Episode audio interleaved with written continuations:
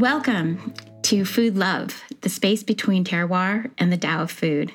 This is episode 14, and I have Francis Tapon with me. He is the host of Wander Learn. And from what I have been listening to, Francis is really the expert on pragmatism and transformation in his talks about travel and technology. It's an exciting time to talk to him because we are both graduates of Amherst College. And Francis, you and I used to play volleyball together. Yes. I was lucky enough, Francis. And I think you were really part of why I got to stay in that little hub of people um, playing volleyball because it was a couple members of the men's volleyball team who used to practice in the off season. And I wasn't part of the women's volleyball team, but I was like a lover of volleyball. And you were really inviting and inclusive in that time frame and, and really made my my experience in the freshman year of college exciting yes. to have friends like that. No, that was awesome. It was great. Good memories. Yeah. And here here you've spent time traveling is it 122 countries? Yes. Yeah, it's incredible to me. I would have never guessed that you would have gone off and done that. I knew you were worldly back then. And I guess today I'm really interested in hearing you talk about what that connection is between food and travel and you know how, how you have experienced different countries through that lens yeah and i'm also interested in, in firing some questions right back at you so one of the yeah. things that i hope both of our listeners because we're going to air this podcast on your podcast as well as the wander learn podcast so that people can get to know you as well so i hope this Thank is you. going to be a conversation where we both mm-hmm. kind of mm-hmm. bombard each other with questions as yes. opposed to just uh, going one way.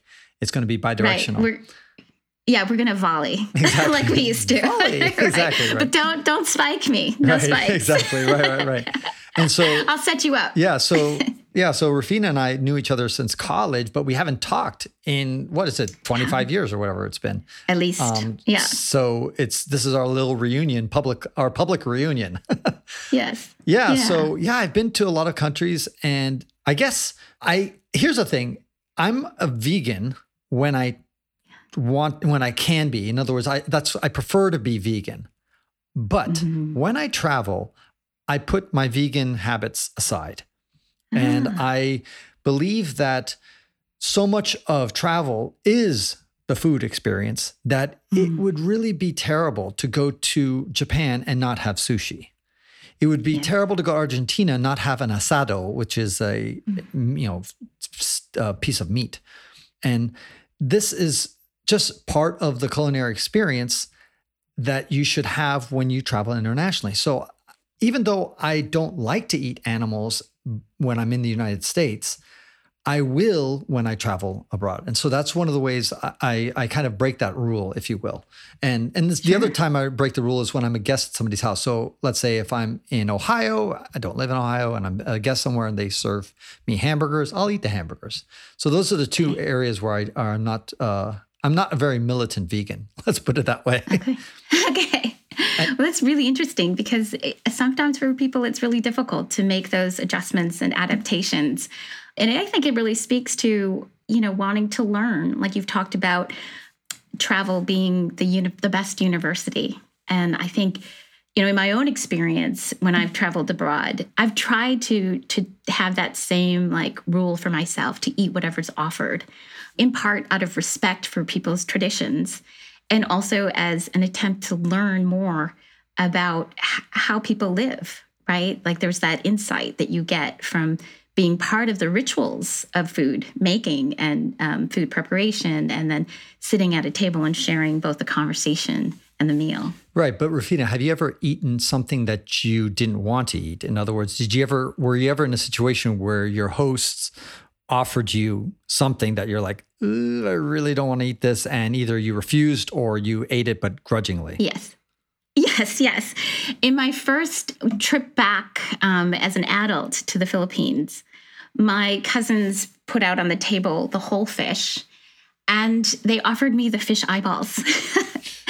And it was it was this moment where I was sort of like, and I was with my brother, who's about a year and a half older, and my brother Gus and I, I would say, engaged in what I would call competitive eating when we were younger. So some of it was unhealthy in terms of eating like a couple Big Macs and, and trying to out eat my older brother uh, for no reason other than to be competitive. I was so competitive as a younger child. And with respect to the fish eyeball, my brother was afraid to eat it.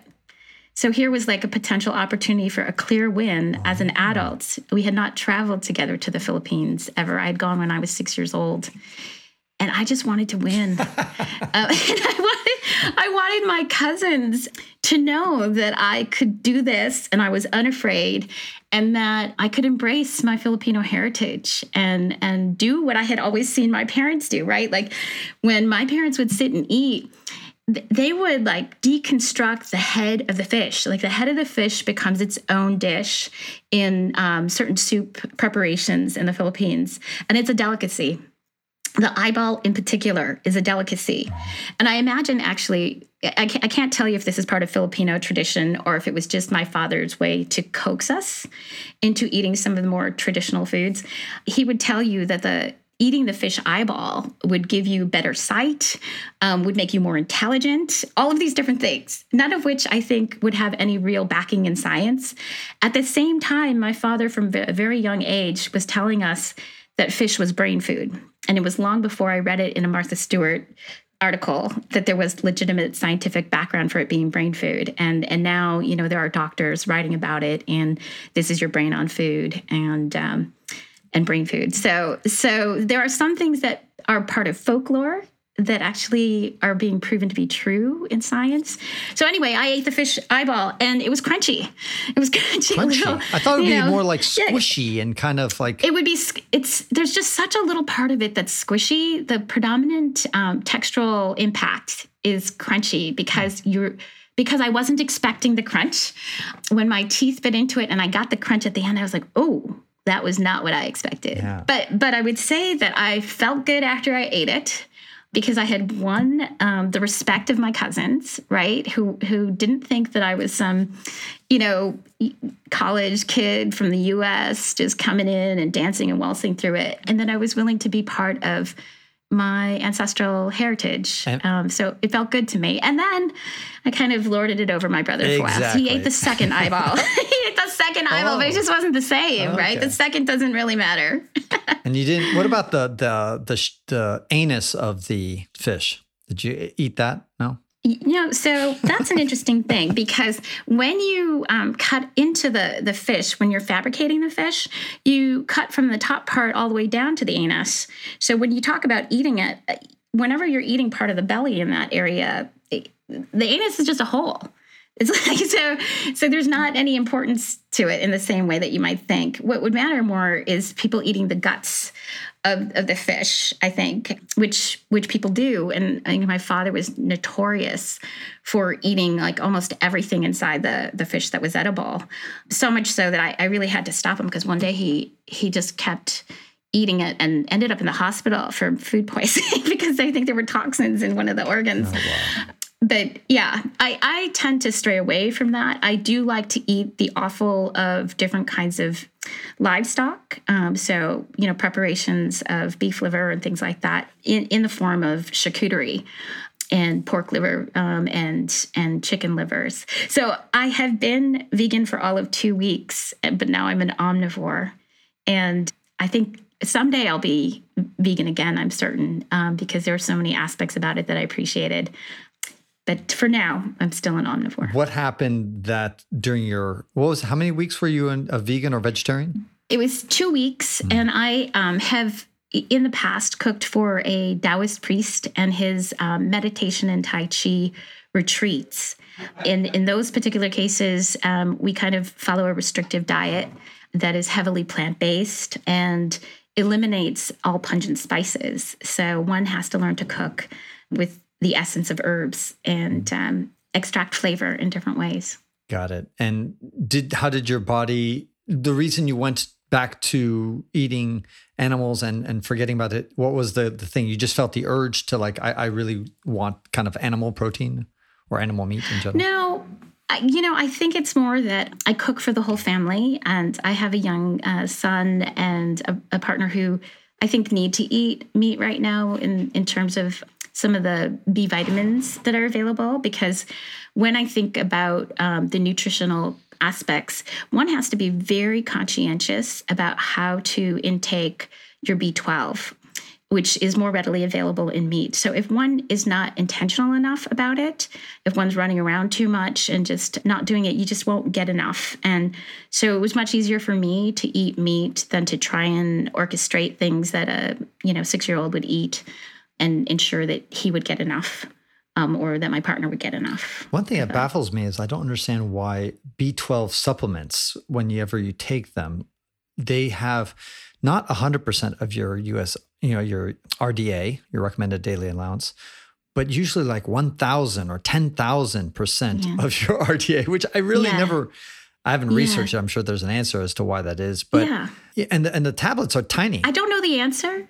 Yeah, I would imagine that it's because so little of it is truly bioavailable. Maybe. That you would have to kind of you know, provide a significant overage to be able to get what you actually need. Right. That yeah. would be my guess. Yeah, no, that sounds reasonable. I just always and, and the other thing I think I think flax seeds also has mm. B12. If I'm right or wrong, I'm not sure about that. Yes, you're. I'm pretty certain you're right about that. Yeah. Um, flax seeds have have become important. We we have like two different bags of them in our oh. cooler, but you should grind them. You should right. grind them. Right. Eating yeah. them whole is not so useful. Right, right, right. Yeah. They need to be pre ground, either ground in your mouth or grounded before you put them in.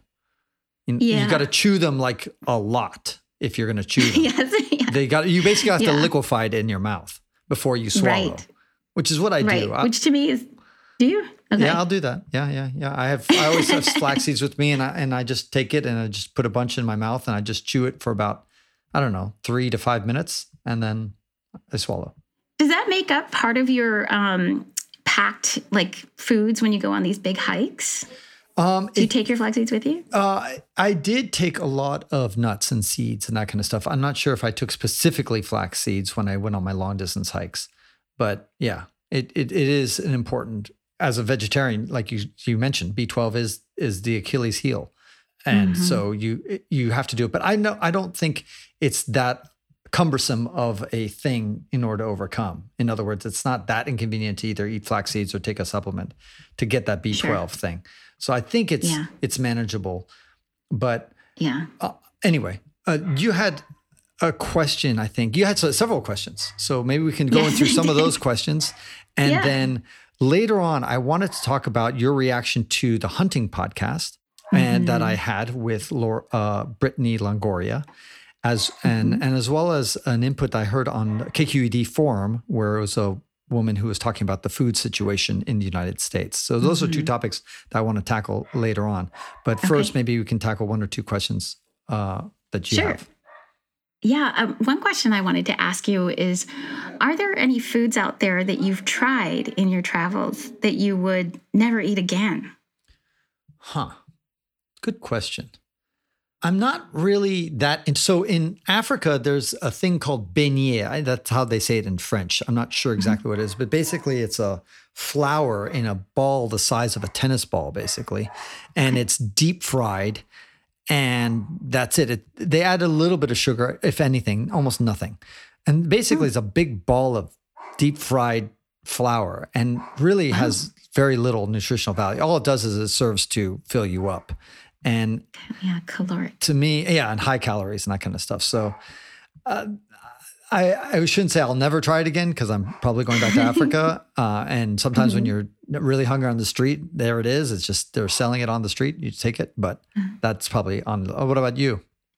For me, um, well, I had I had this experience when I was in Russia as a college student, where there was a, a, the equivalent of something like lardo in Italy, it's it's really just pure fat that's been rendered from an animal, and in this case, it was probably pigs. Um, could have been beef. I'm not too sure actually.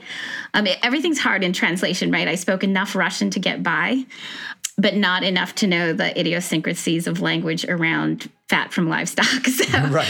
So, but I had I had it offered to me on multiple occasions because it was such a prized delicacy within the culture that you know it was offered to me in St. Petersburg and then like this mountainside where this couple was tending livestock in the mountains mm. and I didn't I didn't refuse in in the first two instances because I knew it was part of ritual and culture and their appreciation for me as a traveler coming to their country to learn about them and to learn the language more deeply but what I found was I just couldn't palate the warming of the fat in my mouth and the liquefying effect of it. Like there was something about that that made me really think about the animals right. in a way that kind of disrupted my own omnivore tendencies. Mm. And I had to find a way to speak to them in Russian to be able to tell them that I, I have a, a, long family history of heart disease and that I really shouldn't eat this particular delicacy and I'd love to just save it for everybody else who can eat it. So by the third time I learned to say that in Russian and just could politely like decline and and leave it for my other friends and and unfortunately at that time I was traveling with a good friend of mine now from Amherst who was a vegetarian at the time. And she, like me, had done the same thing. We would eat what they gave us. Right. And she had not, she was a couple years behind in her study of Russian language and she had not learned to say the sentence sentences. so she was, she was eating it. And it was just, you know, an incredible sacrifice on her part to be immersed in culture. And then, you know, we, we kind of navigated our way to, to, to avoiding it at the end. But, but I probably wouldn't eat that again. if I could avoid it. It's just not it's not a pleasant feeling for me. And I like prosciutto, but that's like, you know, lean protein with a very thinly sliced piece. These the these pieces of fat were like chunks. Mm. Chunks like like people would suck on them like candy. And it was it was a little hard for me. Wow. Yeah. That's one thing that I find fascinating. Wherever you go on the world, people have a tendency to think their cuisine is the best cuisine in the world. Mm-hmm. And I kind of there's people are so tied to their food. If you ask any immigrant, no matter what country, whether you're in France and you ask mm-hmm. immigrants, or whether you're in South America and you ask immigrants, or if you're in the United States and you ask immigrants, you ask them, what do you miss most about your home country? Food. That is yeah. almost always the response because they feel their food, which they grew up on, is the best in the world, no matter yeah, where it is. Yeah. And and here's my objective scientific rebuttal to that. I think hmm. there are foods that one can say, quote unquote, objectively are better than others, certain cuisines. And, he, and I'll run hmm. this by you and you tell me what, if you think I'm, I'm, I'm full yeah, of Yeah, run it by me. So the idea is this if the cuisine is found widespread in various different international locales, then that is something that is universal to the human palate. I'll give you an example. Mm. Thailand is a tiny little country, and yet you can find Thai food all over the planet. You can find it in Europe. You can, well, in Africa, it's a bit hard, but you can find it in South America. You can find it certainly in the United States. And it's it's widespread. It's a tiny country. Meanwhile, Russia is is the biggest country in the world geographically, and yet it's really hard to find Russian food outside of Eastern Europe. You don't see Russian mm-hmm. restaurants in New York. I'm sure there are one or two, but Mm-hmm. In general, it's just not a widespread. So to me, that is the way the world votes for mm. a cuisine. For example, Chinese food is widespread. So for some reason, Chinese food has hit a chord among people. Now, granted, mm it's a mm. big country. Uh, that's why I cite mm-hmm. Thailand because it's such a more interesting example because it's such a small country. Uh, mm-hmm. Mexican food mm-hmm. is pretty pretty widespread. It's made around the world as well. Uh, you know, hamburgers also for its make its way. Mm-hmm. So that's my metric. If somebody tells me their food is fabulous, like here's another thing Ethiopian food. Why is Ethiopian food so widespread, but you don't see food from Nigeria being that popular? It's around, uh-huh. but it's not nearly yeah. as prevalent. When I search yeah. for African food in the United States, I'll get like three or four Ethiopian restaurants and maybe one West African restaurant. Mm-hmm. So that's my metric. What do you think? Do you think I'm full of it?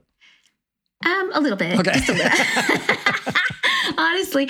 Um, so it was really interesting when you talk about Russian cuisine because I've traveled there such a long time ago and it was really on the cusp of the opening up of the country. And um, when we went there, you know, we had come with this American concept of, well, there should be restaurants available to us to try the best of Russian cuisine. And what we learned as students was there were so few res- restaurants, right? Because there were shortages right. of food. We were standing in lines to get bread. You know, that was the context of the opening up of, of Russia. This is in the 1990s. Um, yeah, in the 1990s. And so when, you know, I, I brought over a suitcase full of peanut butter and different things, pastas, and, you know, the students ate some and then we shared them with people who were friends of ours at the time. So that there weren't restaurants because the access to the supply chain wasn't really quite there it doesn't surprise me. So if you think about that from a business perspective, right? If the country itself doesn't have like this inherent food industry, it's it's sort of behind us in its timeline in the development of that industry. So the sharing of the food would happen differently. Like if you go to a a, a person's home, like my father had a good friend who was Russian the food is made in the home. There's a lot of preservation, there's a lot of fermentation, and there are a lot of really delicious foods. Like some of the best chicken soup I had uh, was made by the grandmother of a friend who is Russian. And man, that babushka can cook. I mean, like right. cook better than many chefs. And so, where you're going to find the cuisine is in the home. And I think that's also true of you know, maybe what you see more with Nigerian foods as well, you know, the invitation to eat the foods and the the business aspects of navigating business and starting up a business, you know, just it, it, I think people have just started it and and made it part of like the family business, and you know in some some cultures it's not the the norm to begin that as like the first form of business whereas you know i have friends who are indonesian and their whole family is involved in the restaurant business. And so it just becomes an extension of how people open up their households almost in this new country. And we just have more availability. And you're right, I think about this this is where you're not BSing people, where there is a certain level of quick adaptation to things that hit your palate in the way that it hits certain buttons. That's like that's how we talk about it in the in the home space. Like certain foods hit your buttons, and when there's this balance of the five tastes: sweet, salty, bitter, umami, and sour, uh, then you're more apt to recognize how good the quality is because of that balance. And so Thai food inherently with some of the ingredients, right? You think about the lime juices, use the the peanut, which gives umami, the the, the chicken stock that might be used in some of it. And, and then the added sweetness because sometimes there's a little bit of um, sugar used in that sauce. It hits the American palate in such a dynamic way because we are accustomed to sweetness, but that balance will will resonate with anybody because because our, our mouths are all the same in, in what we recognize for taste. And not quite in terms of flavor right? Well because because like if you go to the coca-cola museum for example and you taste all their drinks you'll you'll see that culturally there's a bitter drink in the coca-cola shop that is popular in other countries. But when american people go to taste it their mouths pucker and they're like that tastes like poison and it's because we're not accustomed to including bitter into the repertoire of what we we eat. And even in our sort of Chinese American cuisine, you see less of some of the more traditional foods that are considered to be almost medicinal, like bitter melon, for example, is one of those vegetables where, you know, it's considered very good for the heart, um, but it has that bitterness. And so often you cook it and you pair it with something that has a little more fat. Like one of my favorite things is to make ground pork with bitter melon because the fat compensates for the bitterness. But yeah, I think I might be going on too long about that. Okay. I think every cuisine has something to offer us. And if we think that there isn't as much flavor or popularity of the foods, it's because we don't know enough. It's because we haven't educated ourselves or we haven't built enough relationships with people who are cooking in the home who are fabulous cooks. And and you know at the time like in russia when i traveled there just wasn't access to the supply chain to to have that kind of opportunity to taste all those foods. But the british you have to be with a family. But the british have access to a supply chain. They've had it much more so than any other culture and yet british cuisine is not exported very well anywhere outside of the uk Yeah. And so That's interesting. you know, it's it's because it sucks because it's terrible cuisine. That's what it is, and it just it just doesn't taste that great for most Homo sapiens. Versus Thai food tastes delicious to most Homo sapiens. That's why it wins. Indian food is awesome. That's why you see Indian foods all over the place, but you don't Yeah. see British food because it sucks. And so, Okay, well, there's there's a lack of balance, right? Like a lot of times when I'm tasting certain British foods, it, it lacks hitting the buttons because it maybe lacks acid. the maybe it lacks- scientific term, Rufina, is it sucks. okay, but I will say this: there are fabulous chefs in London because they've been influenced by Who cook so many in other things, they- cuisines. well, they so- well, I think fat duck might be one of those that doesn't, but but but we can debate that another time. But the thing about the thing about places like London is they have such an influx of immigration and Exactly. um, you know different populations Because their local So- food sucks. You're just making my point, darling.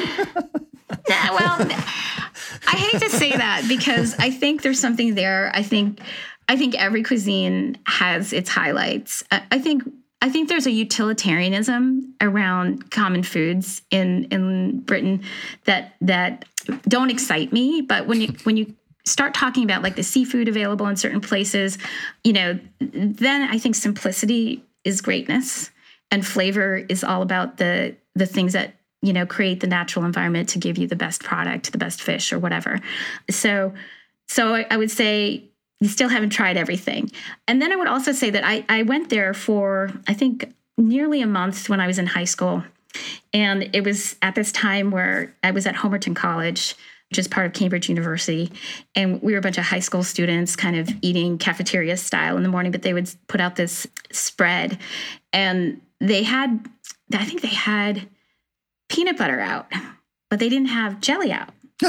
And I remember Sacrilege. asking, I know, sacrilege for an American, right? I'm like, where's the, here we were having these scones and they were expecting us to eat peanut butter. I'm like, this is like the dry, like it's too sticky. Like, how can they, how can they do this? So I remember asking the, the woman who was working uh, the, the line and I said, is there any way you could find some of that great marmalade or whatever and also put it out in the morning um, instead of with the tea time? Because you know in america we like to eat peanut butter and jelly together. It's like quintessential.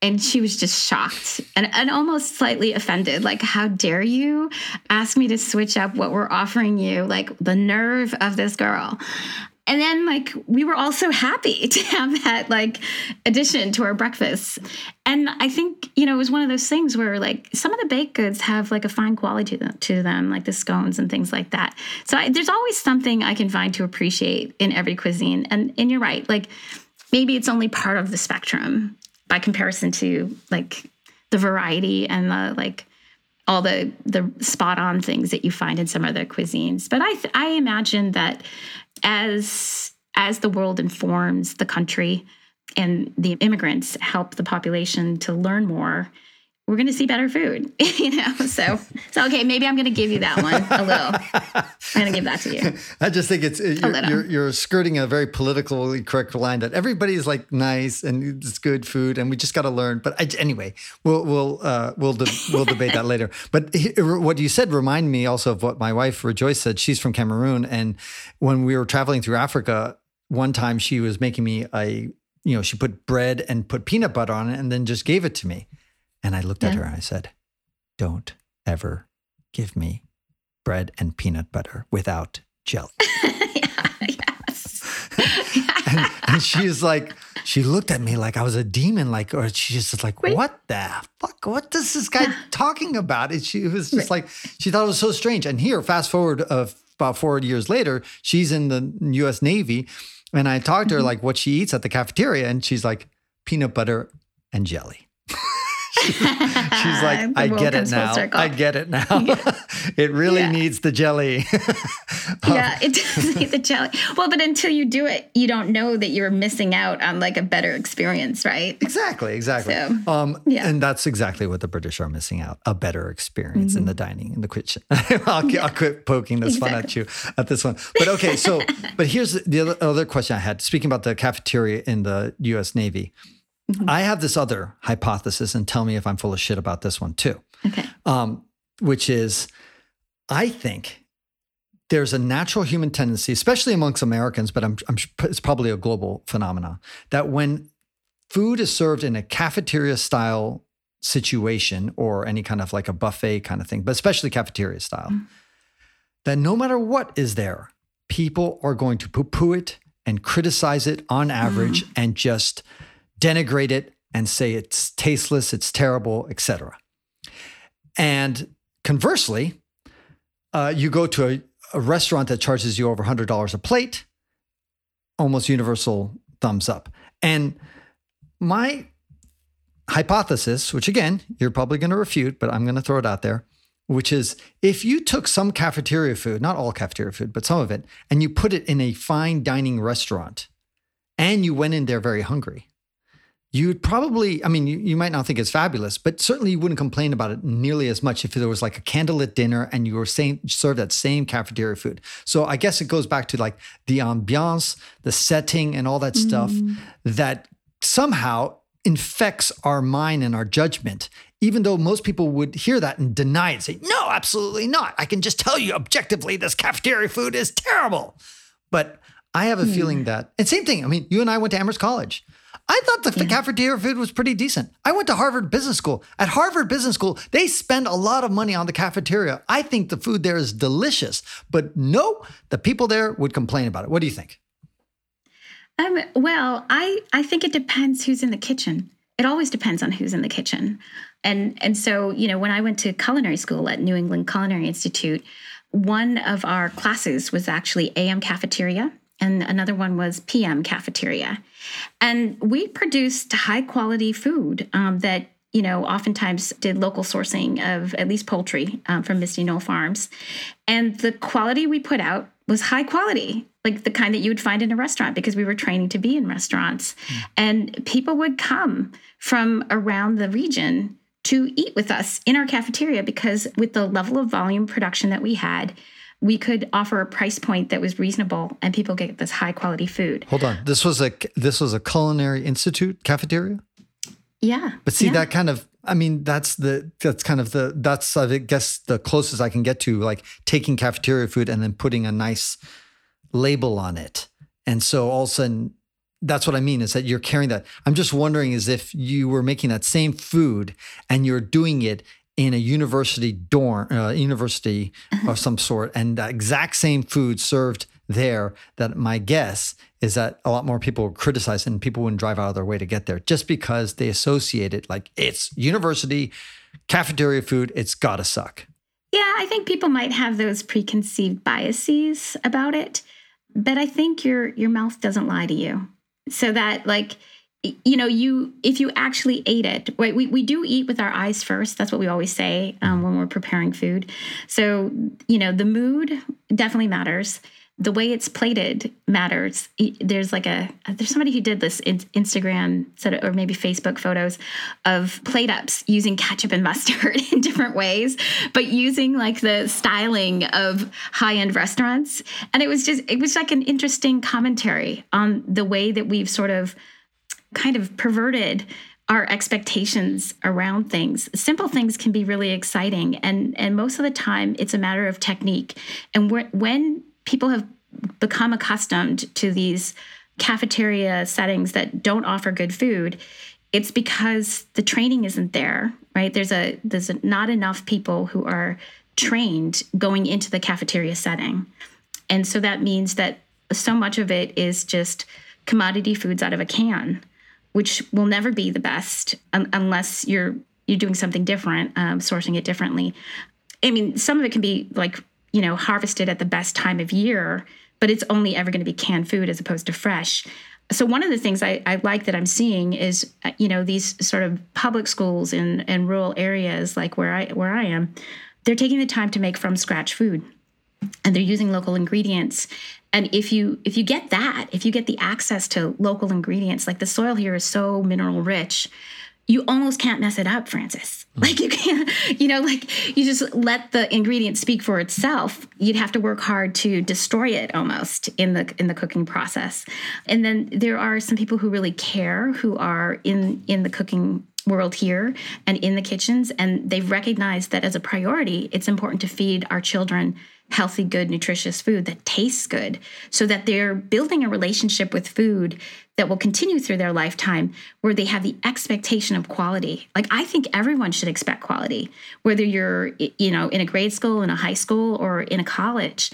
I'd like to see more people demanding that and and more essential workers sort of you know taking ownership of that and and getting paid for it too for that knowledge base that that would make a lot of things different in terms of quality but yeah i do think you're right i think you could fool people into raving about a, a food made in a cafeteria that could be sold for two dollars a plate, but just presented in a way and, and then charge a hundred something for it. Mm-hmm. I, I think artistry can kind of help make those things happen right. on the plate. Sure. Right. And the other the other belief I I I believe in is an Estonian saying, which is an empty stomach is the best chef. Mm. Empty stomach is a bad. Well, not for me. I get hangry. I get hangry. I don't know if you had that experience. No, but, but, but but the the point of that saying, Rufina, is that when you're hungry, food mm-hmm. tastes delicious. Always. Almost universally. That's almost always. Yeah. Right. Almost and always. So, That's true. So I, I always think that like, you know, somebody says, Hey, let's go to this expensive restaurant. I'm like, how about we wait an extra hour or two and then go to a much cheaper one? And that food will be a lot better mm. tasting. ah, interesting. That's such a unique thing to, so, to be thinking about. Yeah, it's just a random I'm, thought. Yeah. So, so you know, that's that. Yeah, I I will say you're right about that. Always like that that level of waiting. You know, if you're if you go i have a thing with hunger where if you go past a certain point you, you're not hungry anymore so if you get to that point i think it's all the same but if you're actually in that place of hunger yeah the meal could be anything. For me, I think what matters more is almost the intention of who's cooking. Like you can tell the difference between exactly the same foods prepared by two different people. And I think you can, whether it's chi or love that infuses the food, you can taste and see the difference. They can have the same thing. Like I, I um, served as a culinary student as a judge for a King Arthur flour cake recipe baking contest. And it was just really interesting to see like how the same recipe could be taken by I don't know, maybe there were 20 entries and produce a very different cake in each instance. And obviously there are so many factors in terms of heat, temperature, the kind of equipment, the way they mixed. But at the end of the day, I also know it's like the intention and the the the focus of the the person who's doing that. How do you know um, though? And how do I know? Well, I wouldn't have known there, right? I could make certain assumptions based on how it was presented. Like, you know, certain things that come out looking sloppy or uneven, like th- mm. that somebody submitted it anyway instead of saying, oh, you know, it's not quite up to par. Let me sit out this one. Those things you can see. And then you can taste certain things where you're like, oh, this person was not focused. There's too much baking soda and it creates a certain, you know, metallic taste in the mouth or something. So there's certain things you can know. Rufina, I want to throw another crazy idea off of off of you, bounce it off of you, and see what you say. Okay. I have this another crazy idea, which is I think that using salt in your food is cheating. Ah, so salt as an ingredient enhances the the natural flavor of whatever it is that you're eating. Hence, so, cheating. I, I think it depends on how you're defining cheating. Why is that cheating? To enhance something that's natural to you know the ingredient you can have similar effects just using lemon juice um, in terms of enhancing this the, that certain flavor. I don't think it's cheating because one, you know, certain salts provide minerals that our body needs, and that's important, you know, for proper function. But I think so. I don't. So much of our like food in the United States, it's it's really hard not to get salt you know yeah like true. so i mean it's it's it's infected so many different foods so mm-hmm. w- nobody in america has ever died of like a short salt shortage and never will true um and so true. that's worrying about like i got to add salt because i know it's good for me or if i sweat it yeah. out that kind of stuff it's really not an issue so no, to me it's it's more of the challenge of a chef i would say is how can you enhance the food without using salt and that to me is a sign of a chef that knows what the hell they're doing yeah, I mean, you you could easily do it because the other one is it's like taking a shortcut. I feel like using salt is like a shortcut. Like you know, nobody's looking. Oh, mm. oh instant like. Mm. In, you know, no, I think I think salt, you know, it's it's part of like if I I, I really view um, cooking as culinary artistry, um, and so it's just like picking up a different brush to create a different kind of picture. And so, salt, depending on your audience, like if you're cooking for older people who can't have a lot of salt, then I'm going to sub out the salt for some lemon juice potentially. But if I'm if I'm just cooking, you know, just for the average population, there's like a range of what level of salt will kind of create that impact of highlighting the umami, um, which is sort of that savory sweetness combined in one experience. Hold on yeah. one second. I, I thought lemon juice would be a substitute for something like vinegar and not for salt. It can be a substitute for vinegar. So, like, I, I will make a, a salad dressing using lemon juice and garlic and olive oil. And when you are doing liquid preparations like certain kinds of soup, it's sort of a, a tricking of the palate to not miss the absence of the right range of salt to hit the sweet spot in the body for the brain recognizing that oh this is savory and you know attractive to my palate. So it, it's not like a, a one for one kind of substitution. It's more about how to change the balance of the profile of the food in front of you so that you can enjoy it. But i, I did that for a long time with i went through a low sodium period for no reason. And, and it's healthier for you. You know, it doesn't tax the kidneys as much. Salt and sugar really behave in the body the same way in terms of our kidneys as a filtration system. Right. So the less you use, the better off you are. You know, lemon juice has vitamin C, great for the Krebs cycle in the cells. You know, so there are all kinds of reasons to, to opt for that. But I don't think it's a cheat. I, I think what I care about is whether a, a chef is oversalting or undersalting because when you when you take the ingredient of salt and you misuse it or miss the mark on using it, that feels in, in our household it feels sort of offensive. you know, you go out to a restaurant and you um, you pay for it and you be like, I, I put myself in your hands to show me what you recognize is the beauty of this food. And when you haven't used the appropriate amount of salt and you understate the flavor of the food by doing so, you create dullness in the food and it doesn't have the brightness it's supposed to have. But what's wrong with and the then, salt shaker at the table? What's wrong? Is it oh, too late? In some cases, yes, because like when you okay, so this is this is about meat eating again, Francis. Oh my like god! salt on the steak before it hits the grill or hits a griddle, it sears it in, and you have on the surface a, a, reaction, a Maillard reaction that caramelizes the sugars at the surface, at the proteins. And when the salt is in, embedded, right, it's like embedding it there on the surface, it it impacts your taste buds differently than after it's been fully cooked and you're adding it afterwards. You almost can't repair that kind of situation, particularly with proteins. It just won't be the with same. Animal just proteins? like if you've ever tried animal protein, but even French fries. Like if you were to make your own French fries, right?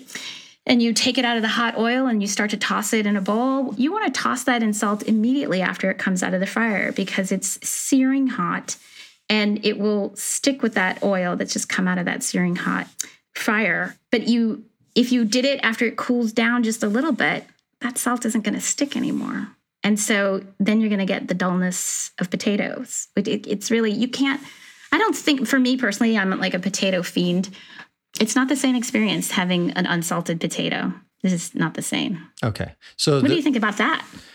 Well, I agree with you. I mean, definitely things with salt always taste better, almost always. But I, you know, yes, you can oversalt some things, but I just think that I aim for undersalting things. I mean, in the rare moments that I actually cook, just because I always feel like if somebody wants to add something more, they can always add something more. They can add always add salt and you can't take salt away if you've over if if to their taste you've oversalted it. So but i understand the concept which you just said which is adding it after the fact is not the same as doing it during the process. I, I think yeah. that there's certain situations where you got to do it during the process.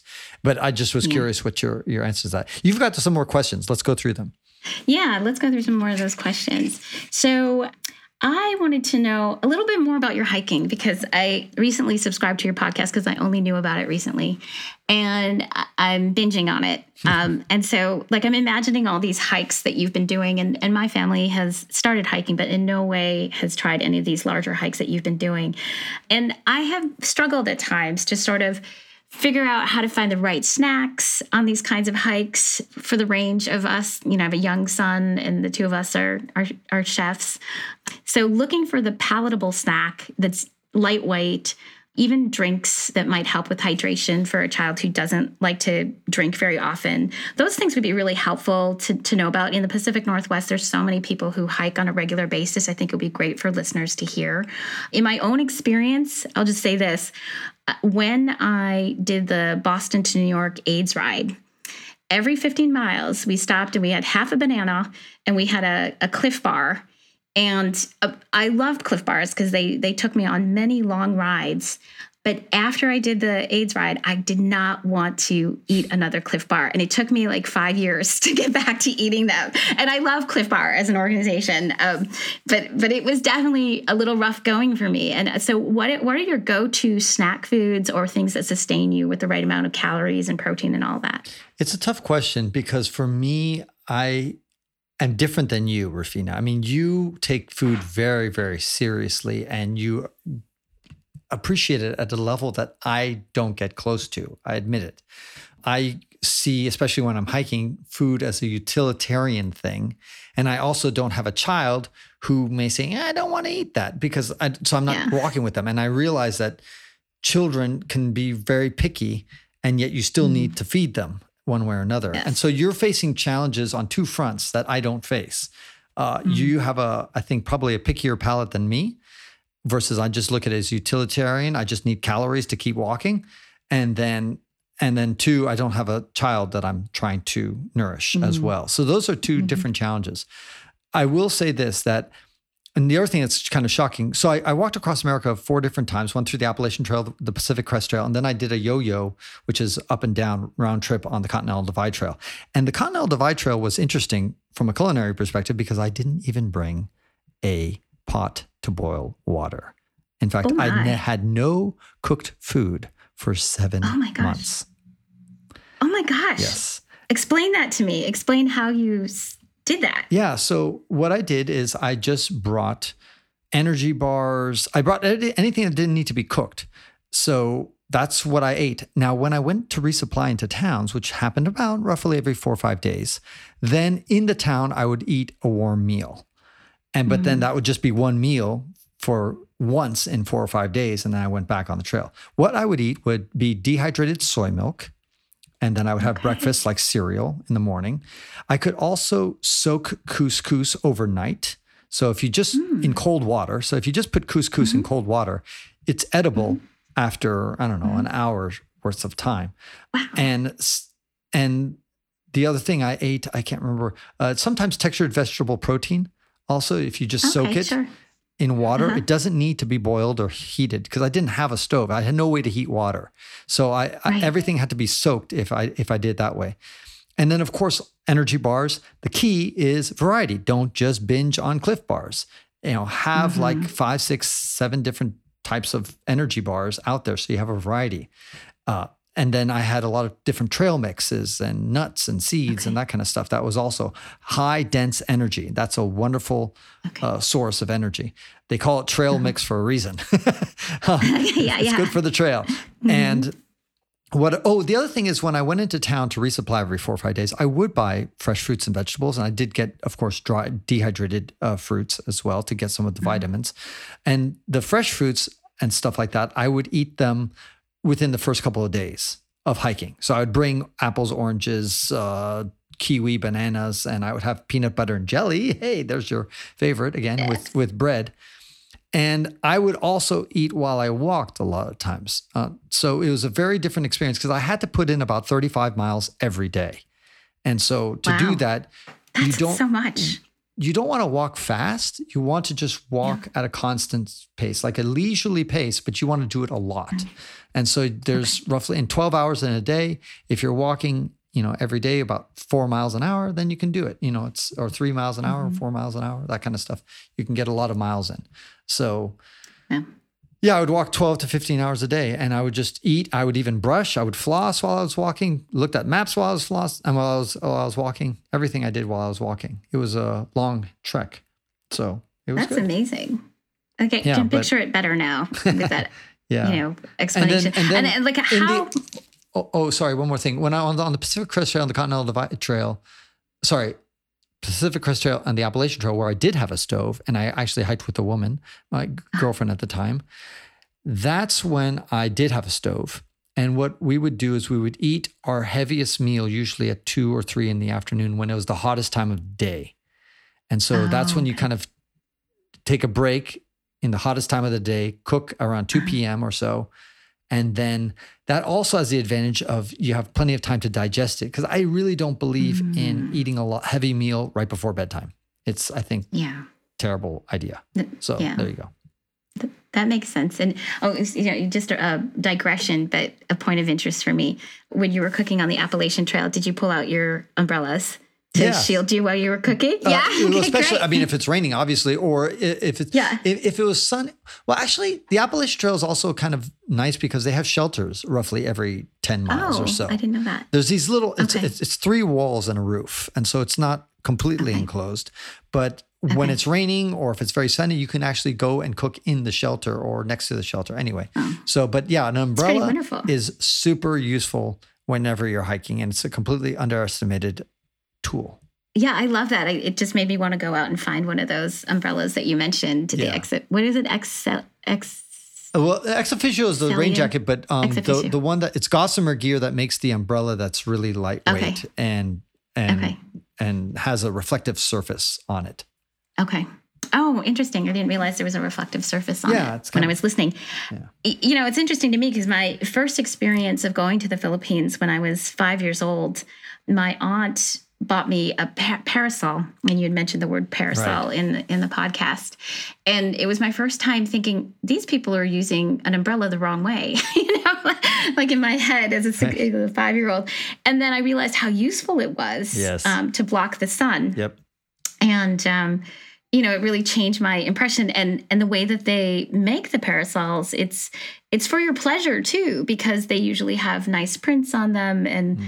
You know it's i don't think we value the umbrella quite as much and i was really grateful to hear you talking through the reasons to use one and i am going to bring it because one of the last times we were out, it, wa- it wasn't hiking, but we were walking along some trails along the Dungeness Spit and um, went out on the spit. And I had not adequately covered my son in sunblock. So it was a total parenting fail. And when we got home, his his ear looked like bacon, and so that's like our our code word, you know, our code phrase. You, you you know when he doesn't want to put on the sunblock, we don't want your ear to look like bacon. so, but maybe maybe a reflective umbrella would be a really nice thing that he would enjoy because he is not a hat wearer, Right. and I I like that idea. Yeah. So. Totally. What's your Anyway, next question? how how much of your pack is dedicated to food space, like percentage wise? Okay, so that's- versus the that- other That's a good question. So food is probably the heaviest item as far as volume is concerned because Okay. and and you want to make it especially so like you don't want to take I don't know rice crackers or something that takes up a lot of volume in your pack but ha- offers very mm-hmm. few calories. That's again going back to nuts and trail mix. It's dense and you want dense amount of healthy calories in your mm-hmm. food. And so as a percentage of your pack, it might only take up about at maximum 25% of your backpack because what really Okay. takes up a lot of space is your sleeping bag, to some extent the tarp, and then you have some other stuff, but maybe about 25%. And of course, as you hike through the days, that percentage goes down to nearly zero because by the mm-hmm. ideally if you planned it right, you should be coming with an empty backpack to the next town, to the next resupply Yeah. point. But yeah, about 25%. I would say and as far as weight, though, it's different. Uh, as far as the percentage of the weight, it can be up to 50% or more of the weight Oh, because, Sure, again, it's that dense, right? And so Mhm. my backpack without food and water weighed about six pounds or about three kilograms, which is very Wow. little. And I definitely carried more than six pounds of food. Uh, So it was probably about 75% of my weight was food. Maybe 80% of the pack weight was food. A lot. And of wow. course, water. Water is super heavy as well. And when you're walking across, I walked over 2,000 kilometers worth of deserts, and that's those are, you know, you got to carry oh a lot of water. Sometimes six, eight liters of water. One time okay. when I was in Libya, I was walked walking to the tallest mountain of Libya. My uh, I was walking uh, with Rejoice, my wife, and his, her and my brother-in-law, and the three of us, we carried about 38 liters of water between the three of us. It was mm. a lot of water because we weren't going to have water for like two days nonstop of walking. Yeah. So water. So, you know, that's an interesting thing to me because I I think I have certain fears around running out of water uh, or running out of food. I'm sure that comes from my parents um, and their sort of relationship as immigrants, like my my father in particular. You did you did not pass that fear down to your son, my dear. Because he's um, he's not afraid of of running out of water because he doesn't drink enough water. I know, I know, I know. I have been a- inadequate in expressing those types of things, but um, but but I would say that like to embark on a journey where you would know that there could potentially be some scarcity of those things. I mean, that's probably doesn't even does that even occur to you when you're you know, embarking or like that's such a passe thing because you've already planned so well. Like I, I would worry that I didn't plan well enough to, yeah. to bring the right amount of things. When I was in Chad climbing the tallest mountain of the Sahara Desert, it's called Emi Koussi. It's about 3,800 meters or, about, or so, I believe. There, I did not plan well. I had mm. intelligence from the locals telling me that there was probably some water source up near the summit of the mountain, like mm-hmm. on the way up, effectively, maybe about 80% of the way there or 70% of the way to the summit. And there wasn't. And we searched and searched and we didn't find it. And and to make matters worse is my wife and my brother-in-law and me, the three of us, got totally separated. It's a long story. I'm not going to oh bore you with the details. Right. But and they spent overnight in the very cold, because the Sahara Desert gets quite cold at night, especially at 3,000 mm-hmm. meters. And they were alone without a sleeping bag.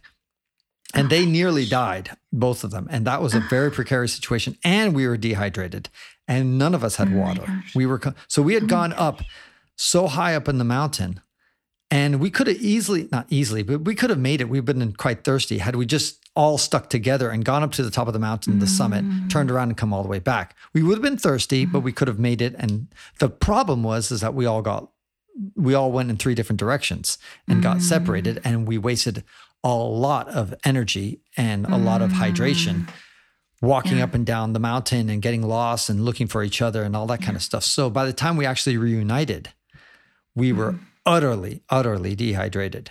And that was, you know, a very scary moment for us. So that was the closest I got to uh, being in a tough situation there where water was an uh-huh. issue. And another times things turned out well. For example, on the Pacific Crest Trail, I kind of there's a part of the Pacific Crest Trail where they leave water caches where they leave uh, mm. uh, where these trail angels, we call them trail angels, these people mm. come down and drop like I don't know, 50 gallons of water just in the middle of the desert. Mm-hmm and yeah. you can't really depend on it. But I decided to depend right. on it, and I got there, and okay. there they were. Oh, that's but, nice. But, that's but nice. had they not been there, yes, and I'm sure that happens to plenty of Pacific Crest Trail hikers. They get yeah. there and they're, they're expecting and but that can be also for a stream. You might expect a spring to be mm. active, but you come there too late in the season or it wasn't a really wet mm-hmm. winter and so the spring is not running full and you get there and you're, mm-hmm. you can be screwed and it's always that balance and so most people yeah. what they do is that they take more water than they think and that's it but other times other and that's probably what you would do since you've got a phobia yeah. of this but right but it's not quite a phobia yet. Yeah. I haven't done anything enough to know. no, but it would be a phobia. Like if you did set yeah, out, you yeah. be overly yeah, cautious. Be worried. My guess, and yeah. you would, you would overplan and take too much water, even though it's heavy. Yeah, you would just say, "I'd rather be safe than sorry."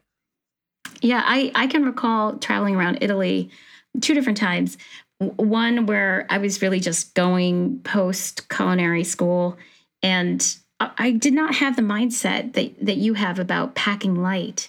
So I overpacked in the first place, and I was carrying, I probably would say about fifty to sixty pounds of stuff in my backpack, and then I found myself accumulating things, one of which was like my all time favorite Italian hand cranked pasta maker that I bought over there, right? And negotiated. And by the time I, I left Italy, I had probably close to 75, 80 pounds of stuff on my back. We were lucky enough to That's find lockers to place them when we went on larger hikes because we hiked Cinque Terre.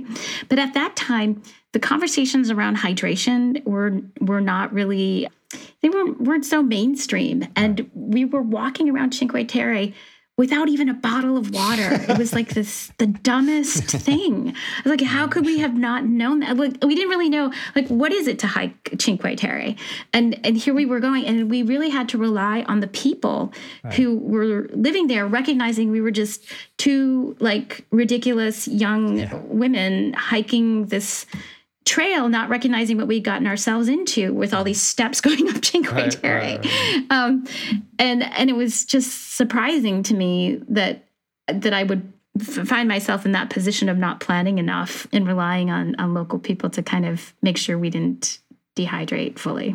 So those those are. I want to. I, I want to switch the conversation a little bit to talk about sure. the more controversial topic, which is hunting.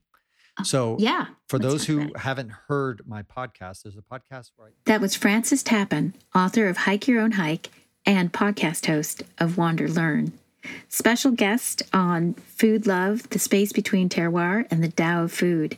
Francis is a good friend from college, and after two decades of not having spoken to him, I came to learn that he had traveled over 120 countries around the globe. He has uh, exceptional experience in travel, and it's been wonderful to talk to him about the intersections between food and travel. Please listen in to part two of this interview, in which we talk about certain controversial topics in food. Please share and subscribe to Food Love, the space between terroir and the Tao of food.